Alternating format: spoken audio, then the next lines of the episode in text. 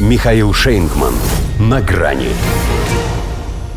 Нанести непоправимый уран Британия готова добавить Украине радиоактивности. Здравствуйте. На грани. Тут редкий случай, когда можно вспомнить, кто такая Юлия Тимошенко. А это, между прочим, та самая с косой, что первой захотела собрать на Донбассе кровавую жатву, вслух мечтая хоть бы атомную бомбу на него сбросить. Затем тот, над кем даже она потешалась, уже не в приватном телефонном разговоре, а с высокой трибуны Мюнхенской конференции по безопасности, по сути, пригрозил сделать это. А когда в разгар СВО глава Минобороны Британии Бен Уоллес, не подозревая, что общается с пранкерами, пообещал в том помочь, сомнений не осталось. Дойдет у них и до этого. Поэтому заявление его зама Анабель Голди совсем не удивило. Будет на Украине уран. Пусть подстать самой Украине, обедненной, но, как и она, все равно мерзопакостной и чрезвычайно вредной.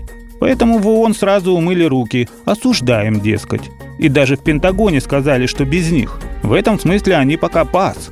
Они, конечно, много чего говорят, но сейчас похоже на правду. Стало быть, только англичанка, на роду которой начертано гадить, решила заняться любимым делом уже и радиоактивно. Ну а что? Этот арсенал никакими конвенциями не запрещен, к атомному оружию не причислен. Чисто чтобы повысить бронебойную эффективность.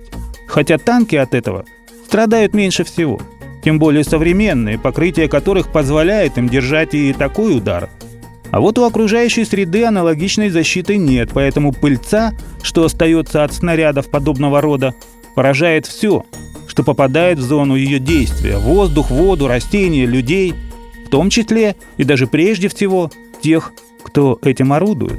Это же у солдат США, Британии и Канады после первого применения обедненного урана во время бури в пустыне были обнаружены нарушения функций печени и почек, озноб, головы и мышечные боли, а у многих еще и онкология. Даже термин специально ввели – синдром войны в заливе.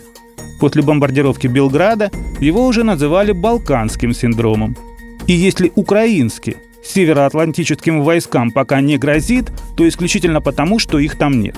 Наемники и прочие инструкторы не в счет, а с местными и вовсе никто не считается. Однако, судя по тому, что Запад, как выразился Сергей Шойгу, поднимает эскалацию еще на одну ступеньку, которых остается не так много, могут появиться и регулярные части НАТО. И тогда уже точно пиши пропало. Причем все человечество. Вряд ли Лондон смотрит так далеко. Там же смог в том плане, что, так ни разу не получив по рукам, он продолжает тестировать границы дозволенного. Признание Голди возможно из этой же серии, поскольку с военной точки зрения было бы гораздо практичней не трепать языком. А так есть в этом что-то похожее на желание прощупать реакцию. Если это оно, тогда и наш ответ должен быть соответствующим.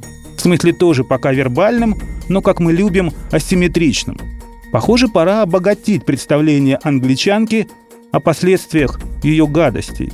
А что может быть обогащенней урана? До свидания.